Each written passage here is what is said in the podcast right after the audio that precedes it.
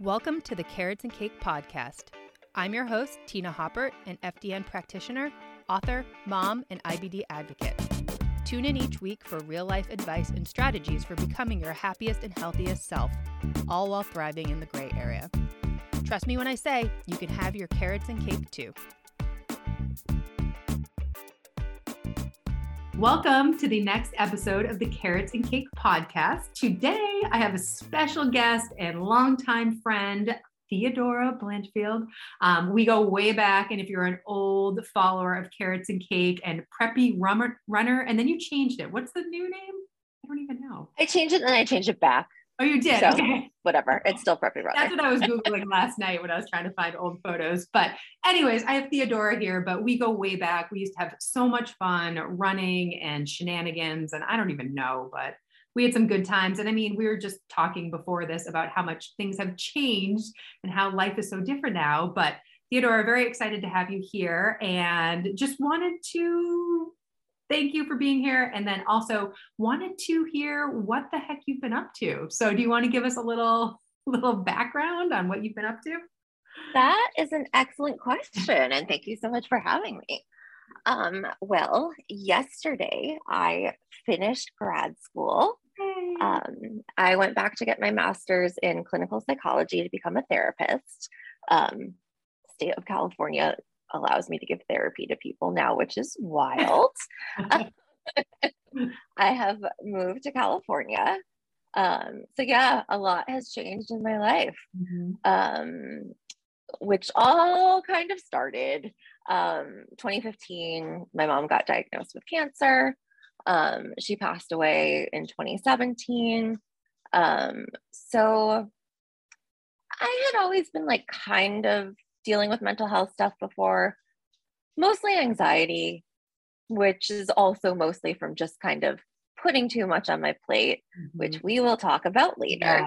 Yes, yes. because that is certainly something that we both share. Mm-hmm. Um, and it was interesting. I was kind of starting to struggle a little bit with depression before my mom even got sick. So, like in in some ways, I'm almost glad that I was because I was already in therapy and like I had started medication. So I like at least already had those things in place before shit hit the fan.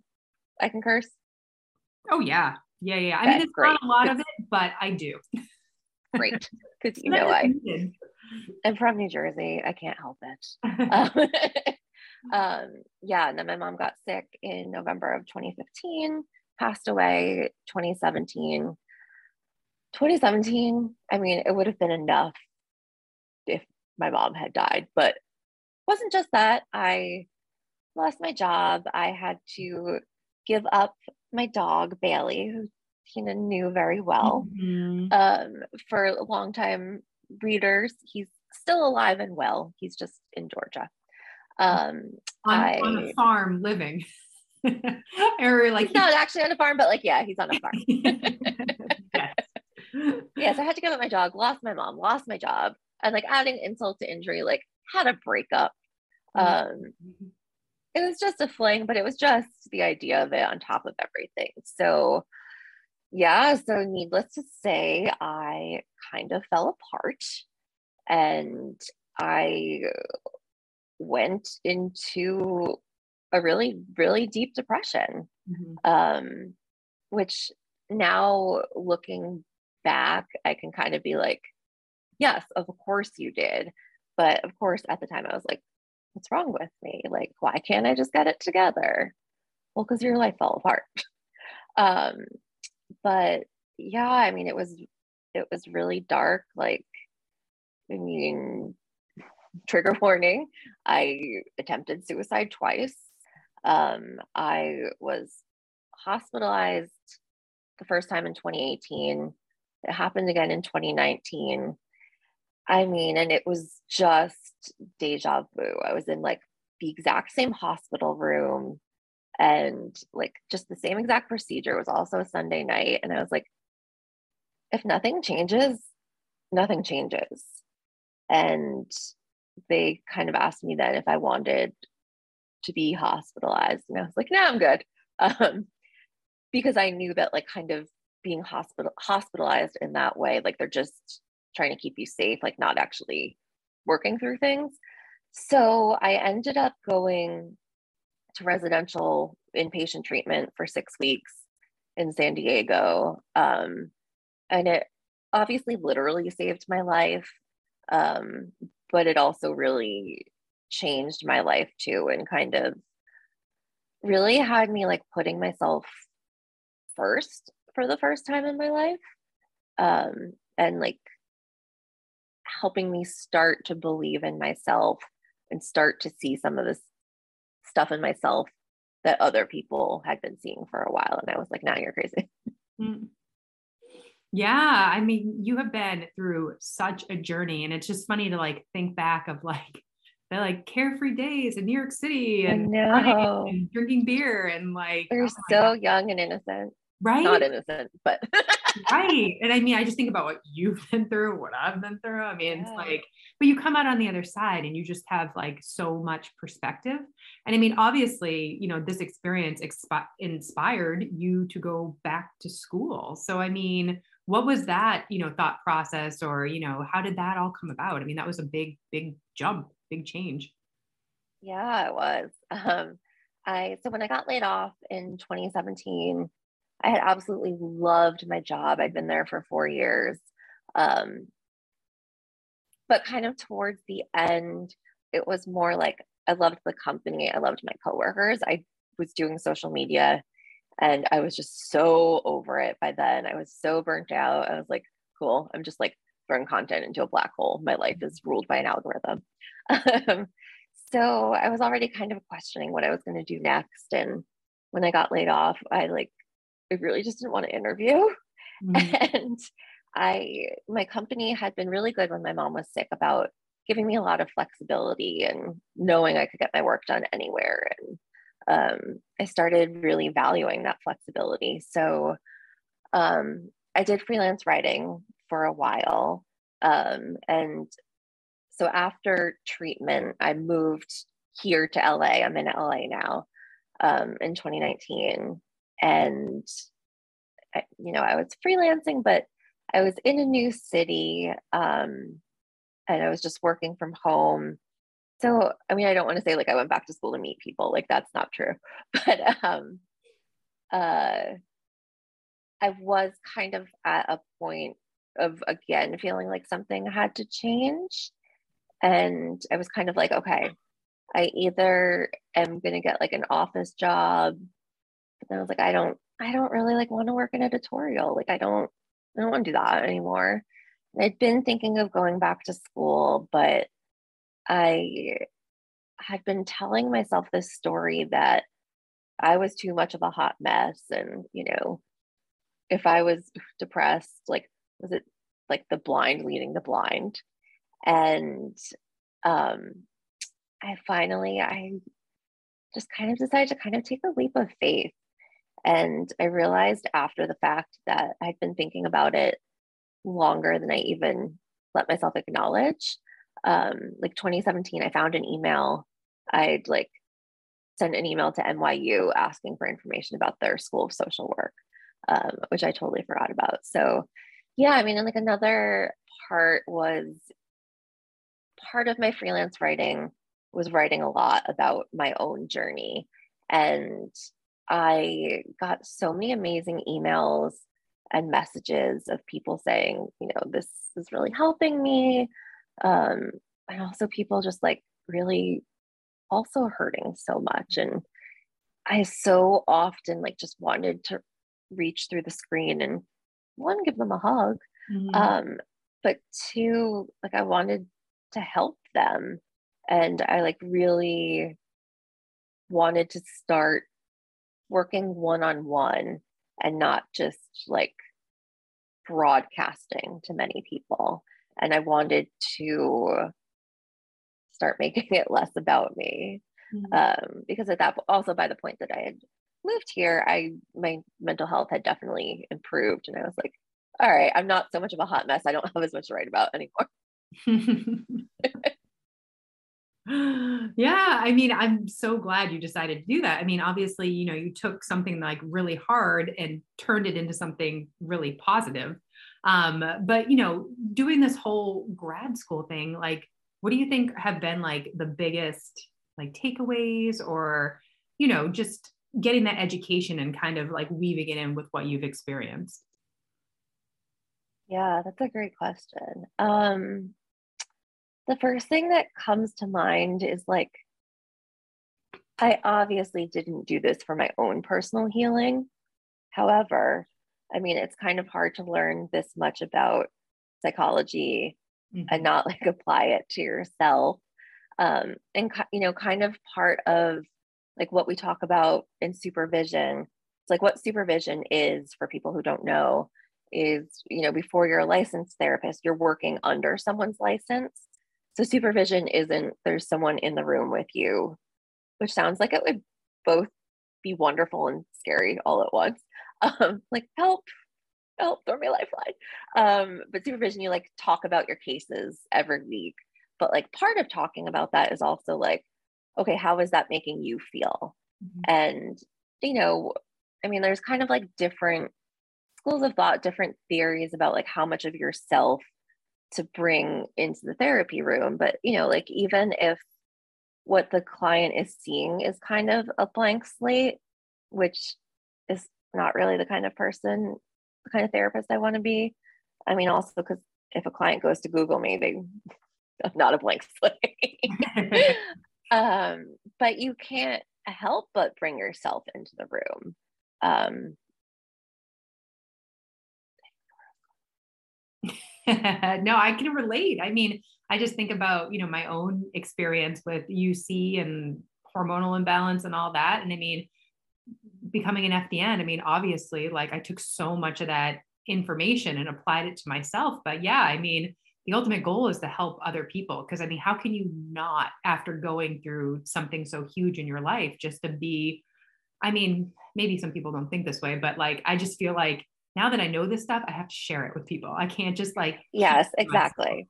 Yeah, yeah. It like almost kind of starts feeling selfish. Mm-hmm, mm-hmm. And like you do, you have something to offer. So it's like, why not? Why not try to help people? Um, so one thing that I know has been helpful along your journey is ketamine. And I feel like this is something that has been popping up a lot, just to like in media and I don't even know. I've been just like hearing, like you mentioned it to me a while ago, and I was like, what in the world are you doing? And then now I keep hearing it, but I would love for you to talk about what it is, what it's all about, how it's helped you, all the good stuff.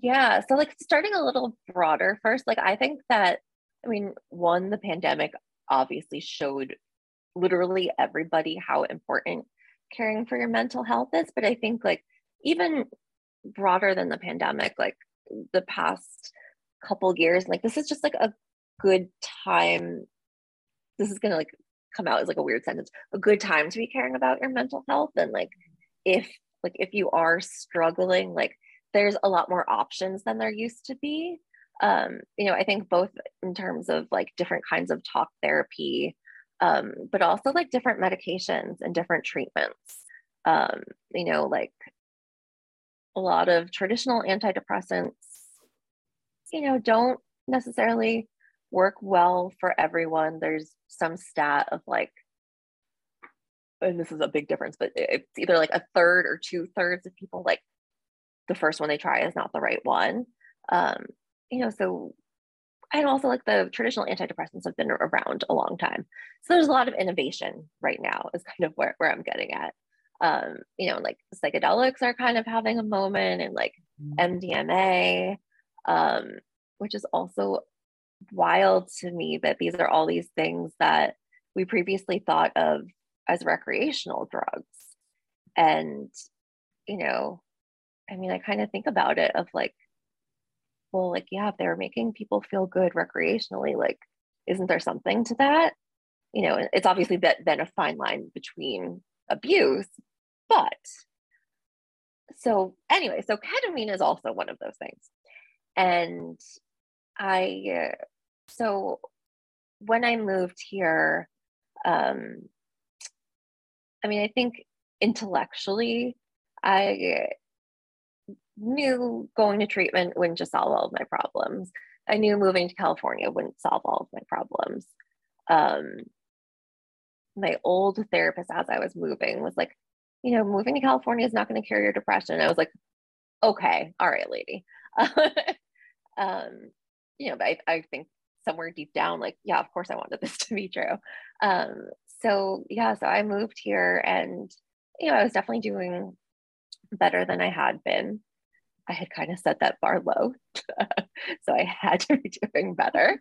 Um, you know, but I was still struggling and I still, I was back on a more functional level. I was able to work more than I had been able to work before, but I still just wasn't feeling like myself. And that felt really frustrating. Like I just, I just kind of felt dead inside. And mm-hmm. I was like, I'm, I've moved to this place I've always wanted to live. Like I'm kind of living my dream and still feels kind of flat.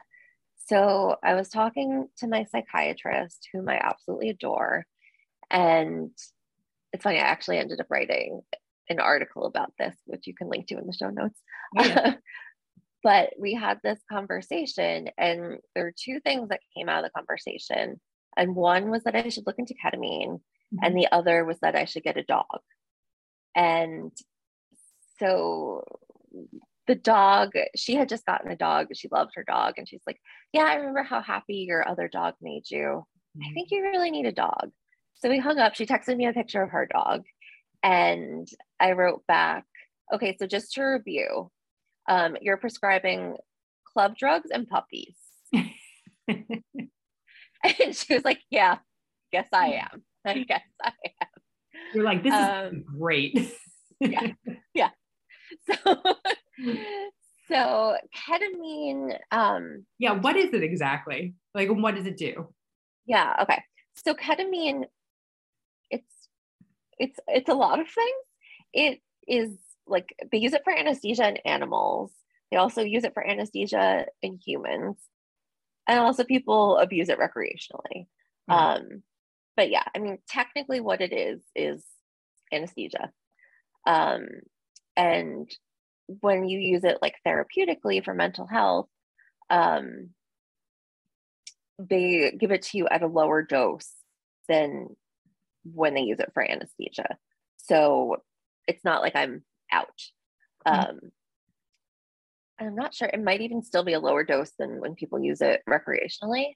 Um, but basically, I want to say like some study in like 2000, um, they found that people who I think had been giving anesthesia for, or given it as anesthesia, started seeing their depression getting better too. And then in all of the studies, I mean, the thing with like SSRIs and other traditional meds is they take like four to six weeks to work. Mm. And ketamine, like if you are in like a really acute state, if you're suicidal, you don't have four to six weeks and they studied that ketamine can reduce suicidal thoughts in like a matter of hours um so it's just it's it's like kind of a miracle um so they and i think the year that i started doing it they had approved it as a nasal spray. So i get it as iv but they'd approved it as a nasal spray um, and they like really fast tracked it through the fda because it was they discovered like how transformative it could be. Um, so they use it for like basically they call it like treatment resistant depression um, which is when you've tried i think it's like at least two medications and you haven't responded as much as i guess like you'd want to um, at that time i want to say i tried like 10 mm. so um, yeah i was definitely pretty treatment resistant um, so I started and I did, you do like a course of six infusions over two weeks to start. And I just like, even from the first one, I felt like a different person. Like I've described it as my grandma had cataract surgery and she woke up the next day and she's like, oh my God, I can see. And like that was how I felt the next day, like the fog of depression had been lifted mm-hmm. and I could like appreciate the things that were good in my life. And I even remember like I was walking Lucy and just like really appreciating like the flowers. Um, so yeah, I mean, it's really been transformative for me. Like my dad still talks about like I called him coming home from the first infusion and how he said I just like sounded like my old self and like he mm. cried and Aww. he's not a crier. He's dad. Aww. Well, that's so that's amazing. And so is this something that is something you have to do pretty consistently? So some people respond really well to it where they do this initial course of six infusions and like mm-hmm. then they're good. Yep. I'm not one of those people. Um, so I've been going back like roughly monthly. Um, I'm trying to stretch it out more and more because mm-hmm. also it's very expensive. It's rarely covered by insurance. I mean, and that's also a, it's also a privilege. I'm very lucky that I'm able to do this, and like it sucks that it's not more accessible. Mm-hmm. Um, but yeah, so I do it. I do it monthly now. Yeah, yeah, yeah. But it helps. I mean, I think that's so important, and even this idea of medications like we're obviously in this like health space and everybody is like so naturally minded and holistic and all that. And i mean we work with one-on-one clients all the time and they they almost feel like a shame about using drugs or going on drugs. And i always say i'm like no shame in the game. I have been on the biologics. I have done all the infusions. Like sometimes you just need to be healthy and you need to do whatever you can do to be healthy and take care of yourself um what do you what do you have to say about that as far as like mental health? Because sometimes that's it's it's needed and like sometimes people are so resistant to the drugs. Yeah i mean and i i was resistant myself too. So the psychiatrist that i talked about that i absolutely adore i went to her first in 2014 and she was going to prescribe me an antidepressant and i was like nope i don't i don't mm. want to have to take something every day. Um like i had definitely internalized a lot of that stigma and then I went back like a year later and I was like, all right, yeah. And I I remember I got in the subway after I was still in New York and I just had like really mixed emotions of like, oh, like part of me like hates that like it got to this level. Um, but I was like, but I just want to feel better. Mm-hmm. And I'm not sure why the analogy that everyone always makes is diabetes, but like if you had diabetes, like you would take insulin. And I mean, it's really the same. Yeah. And I think it goes back to quality of life. I mean, especially with like UC, I mean, I was that person that was like, ah, I don't really need meds. Like, I'll figure it out. But the longer you let that inflammation go, the worse you're going to be. I mean, like, you get so sick, you get so weak, like, things get out of control. And I'm guessing mental health is kind of the same way. If you just let it go, and it gets yeah. worse, you're just in such a worse place. Yeah. And the thing that um, my psychiatrist told me about antidepressants, which I think is like really important for people to know, and I don't think many people know, is that, you know, they say it takes like four to six weeks for them to work, but that doesn't mean that like at six weeks, like, okay, now they're working and there had hasn't been anything before that. It just, they start working gradually and it, it's that they need that much time to like fully build up in your system but like you're still getting some benefits. And also what she said to me was when i was like oh i don't want to wait like six weeks to feel better. And she's like well how long have you already been waiting? And mm-hmm. you know you're not going to feel any better if you don't take them. Yeah it's like what's the alternative? Yeah. Yeah, yeah. and i mean you know now for me coming from like the other perspective like medication is also a tool mm-hmm. that like helps people get more out of therapy mm-hmm. yeah like medic medication and again i mean this goes back to accessibility too like therapy is also not cheap which sucks mm-hmm. um but you know medication without therapy it's something it's something but like they're really like it's really best with therapy. Mm-hmm, mm-hmm. And it's tools. And I, I, mean, I say this all the time. It's never one thing. It's not one thing that made you feel better? It was the dogs and the drugs and the sunshine. and like, you know what I mean? But these drugs and sunshine. Yeah. I know that should be your next blog. But uh but same thing. I mean, it's never one thing, um, which is a nice transition to how you can proactively um, manage, you know, mental health situations and symptoms and things like that. Because I think a lot of us are in the same boat where we just let it build and build and build till we get to a point where we're like, oh my God, like, what do I do? I mean, I was literally sitting on the couch for three months of my life because I just yeah, I just got to that point. But um, what from, I mean, I don't know if you want to go from like a personal perspective or um, like a professional perspective, um, but you know, what are some things that people can do, you know, like actually do to like start, you know, getting a head start on the stress and the the BS that's going on in life right now? Yeah, so I'll, I'll start kind of like personally, and maybe like transition into a little more professionally. So, um, you know, like I I've just talked about for like 20 minutes, like I was dealing with depression, like I was dealing with mental illness. And like I was kind of looking at mental health as managing illness, managing symptoms. And I finally kind of started making a shift to like, okay, yes, that's part of it. That's a reality for me. Um, but also mental wellness. Like I deserve more than just to like my life just be that like okay i have these symptoms under control like i want mental wellness. And especially now me going into this field like it's a lot taking on not taking on hearing other people's problems. Um you know i mean it's it's it's an honor that people are trusting me but it's definitely it's really heavy. And you know i started getting, oh my God, these terrible tension headaches.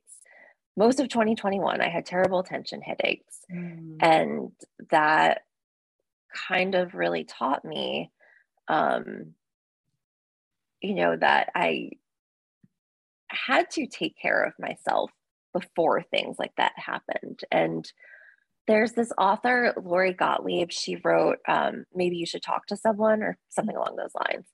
Um, but she has there's something that she says, I'm going to butcher the actual quote, but it's like along the lines of like, you know, if you were having heart trouble, you wouldn't wait until you had a heart attack mm-hmm. to go to the doctor. And it's like kind of the same with your mental health. Like, I mean, you know, I think probably most of the kind of people listening to this podcast, like, manage their physical health more proactively. And like, we need to be doing that a lot more with your with our mental health. And like you know i think also especially as women there's kind of a lot of guilt attached to that a lot of judgment. Mm-hmm. and you know i don't have any human children. I only have my fur child but you know i'm i know it's even harder for parents of humans. And um um but yeah i mean and again i i'm just using all these cliches but you know like the cliche of like you have to put your own oxygen mask on first. And you know if you're not taking care of yourself you know whether you're a parent whether you're a therapist you're no good to anybody else. Mm-hmm. and even that aside you owe more to yourself yeah. than just what you can be for other people. Um so I've I've been hearing lately people use like the word menu of like a menu of self-care things to do proactively. And I kind of like that idea because I think, I mean, especially kind of with social media, you see people like posting these like crazy morning routines of like, oh, I did like 27 things before eight o'clock. And I think people kind of start seeing it as like all or nothing mm-hmm. of like, oh, well, if I didn't journal and this, this, and this, then like, oh, well. Um, and also, like, different things will help you on different days and with different things that you're going through. Um, you know, I mean, and like some of it is, you know, the stuff that like we all know, like, like journaling and meditation and like that's the kind of stuff that keeps coming up because it works. Yeah. Um, you know, and like journaling, I feel like a lot of people get kind of resistant to it, but it just like there's something to putting literal pen to literal paper and you're just getting those thoughts out of you and you're processing them in a way that you wouldn't ordinarily process them mm-hmm. um, you know even as now a therapist myself like you know i still journal a lot between my sessions with my own therapist and you know i come to like a lot of conclusions on my own and i'm like i have no idea where that came from.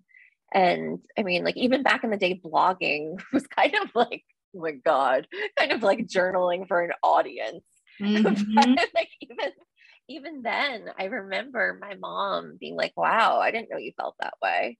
And i was like i didn't either until i wrote it. Um so you know like journaling meditating if you're listening to this podcast you probably work out already mm-hmm. um you know but i think also as far as working out um i know that this is something that tina talks about a lot of like you know, maybe it's not the Orangetheory or the CrossFit. Like it's I just want to throw in one thing about that. So I did start to feel a little bit bad that I was saying so much. I wasn't saying bad things about Orangetheory. It wasn't Orangetheory. It was the type of workout. But I have got so many followers and clients from talking about this because people can relate. They right. get it. They're like, it's too much for our bodies. But, anyways, back to. yeah, but I mean, yeah, I mean, it's it's what your nervous system needs. Yeah. like some days you do need a really difficult workout. Like I listeners, I had therapy like an hour before this and I texted Tina. I had a really intense session um, I text and I was feeling really keyed up and really anxious. And I texted Tina and I was like, hey, can we like push this back a few minutes? I like really need to like just kind of get this energy out. You know, so like if you're having a day like that where like you feel keyed up, like maybe you need to release that energy and you do need to run, but like, you know, maybe on another day you don't have as much energy and you need to do something a little bit more restorative. Um, you know, cheesy, like everyone says it, but like truly, like listening to your body. Mm-hmm. And, you know, another thing um, is I like the idea of keeping like a note on your phone or a note like wherever of just like noticing like things that you've done that have brought you some kind of joy that you can go back to that when you're struggling and like have that menu and not just be like oh shit, well, I feel like shit now. What do I do? Mm-hmm. Mm-hmm.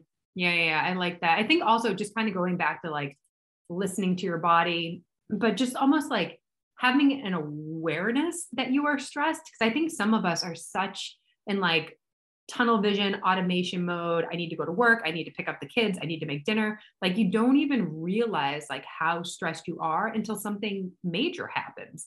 Um, but I think it's also just kind of, it's like cheesy to say, I know, like listen to your body, but like even just like slowing down, you know what I mean? And just like taking a second to like breathe. like I just don't right. think, I think we're just so programmed to just go, go, go all the time. So like right. somebody in that situation where they like don't even realize that they're stressed, like how I guess maybe on the therapy front or like on the therapist like like view of this, like how would you get them to kind of realize or slow down? Because I almost feel like that's kind of like the first step to be like, oh, actually, I am really stressed.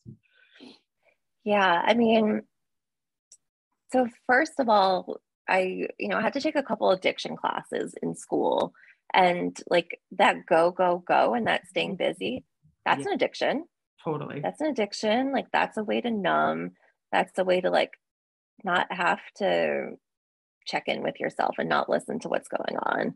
Um but you said like how do you know that you're stressed? Like your body knows. Mm-hmm. you might not consciously know but like your body knows. Like if your stomach is always upset, like if your heart is racing, like your body knows. Mm-hmm. Um, you know, like we I know Tina has read The Body Keeps the Score. Oh yeah, that's a good. Um, you see it; it's on my shelf. you know, but our emotions get stored in our body, and the body doesn't know the difference between like quote unquote good stress and bad stress. Like a really good example of that is my cousin over the course in the course of like 18 months got married, moved from Connecticut to New Jersey, moved um, moved twice actually, and had a baby. All great things, but she oh, and her dad got diagnosed with cancer, so there was also that too. Mm-hmm, mm-hmm. Other than that, all great things, but all just so much stress so quickly that she ended up with really bad postpartum depression. Mm-hmm. Yeah. And I mean, kind of going back to what you were saying about like that addiction almost, like for some of us, me maybe, um, it's almost comfortable to be in that state of stress. You know what I mean? Like you said, it can't, it's not negative stress. I mean, like I had this amazing job. I had a million clients. Like I, there were so many, a book deal. There were so many good things happening in my life, but it was almost uncomfortable for me to slow down and sit on the couch. And I mean, I still kind of joke about this. Like sitting on the couch is hard for me some days where I'm like, should I be reading a book? Should I be like taking notes? Like I like can't sit still. But it's because like you're so used to being in that like 100% go go go situation all the time. yeah, I mean, yeah, and our and that that gets engraved maybe not the right word but i'm going to use engraved like into our neural mm-hmm. pathways. And like our bodies are just always looking for homeostasis. And if we're constantly putting our bodies under stress like they become used to that. And i said once to my therapist i was like i think i really thrive on stress. She's like yes. Do you though? Do you think that's strive thriving? Mm-hmm.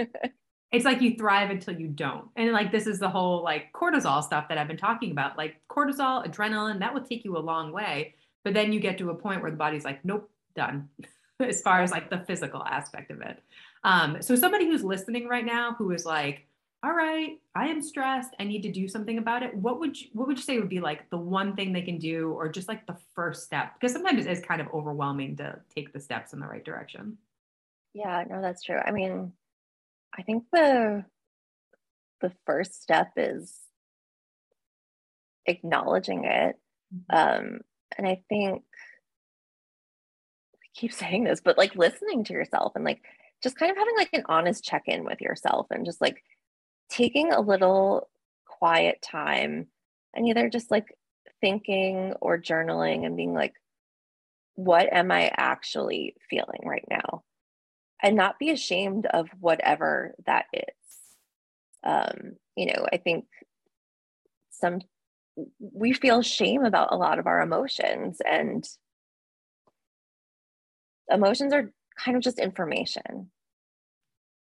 Mm-hmm, mm-hmm. Yeah, shame is and, like. Oh, sorry. Go ahead. Um, you know, and there's like a there's like a phrase that they use in therapy of like name it to tame it. Like you can't you can't kind of work through something if you don't know what you're working through. Mm-hmm. Yeah, yeah, yeah. I love that. And I was just gonna say, like, shame is such like a key like theme as far as like working through a lot of this like inner stuff. And then also just, you know, like you were saying, like with the shame piece, but like like being curious about it. You know what I mean? Not yeah. being judgmental. Because I think a lot of times, especially women, we're just so hard on ourselves. And I just yeah. think like being nice and just being curious, like, oh, I'm thinking this way or stressed out because of this. And like just being curious about that instead of being like, oh, this is like so bad and negative or whatever it is. I just feel like we're just so yeah. hard on ourselves. Well, and and almost kind of the opposite of that. Like it's not the suffering Olympics like, mm. you know, mm-hmm. we are very lucky that we are sitting safely in our homes right now, working from a computer. You know, there's a war going on in Ukraine, but like, just because we're not struggling on that level doesn't mean that our own struggles are not struggles. Yes, yes. I think that's important to point out for sure.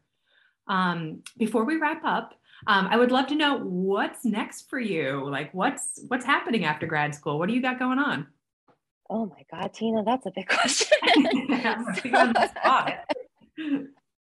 um, I have been already seeing clients for the past like year and a half. Um, I'm mm-hmm. currently working at a community mental health clinic. Um, that's part time. I'm hoping to like start working in private practice in the next couple months, and I'll be like under someone. But um, like if someone is listening to this, like I will be able to like kind of take on clients like more directly in a couple months.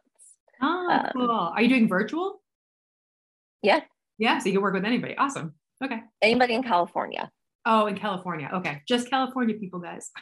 yeah. Sorry. California's a big state though. So yeah, that's true. Got a lot of people to choose from.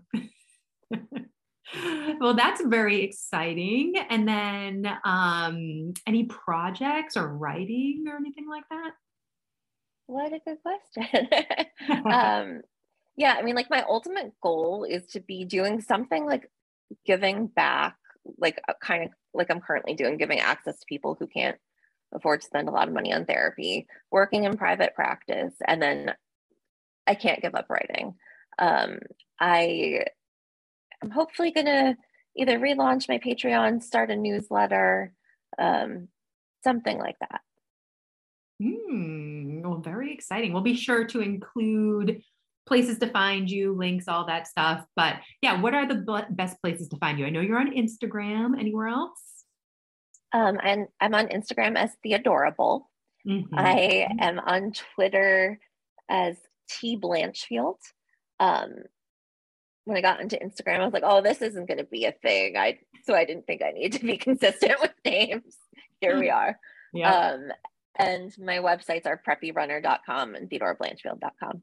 Oh, very nice. Very nice. Well, thank you so much for being on this episode of the and Cake podcast. It's obviously very nice to catch up with you too and see your wonderful face. I guess you guys can't see Theodora's face, but we are both very comfortable on Zoom right now. I'm in bed. You can't see that, but I am in bed. It's great. Yeah. And I'm wearing my pug rug, which I think got some airtime on Instagram at some point, but it's it's what are they called? Cozies or whatever. I don't know. It's big and fleecy and wonderful. but anyways, thank you, Theodora, for being here. Definitely check out Theodora and all of the places we've mentioned. And yeah, we'll see you guys on the next episode. Thank you. So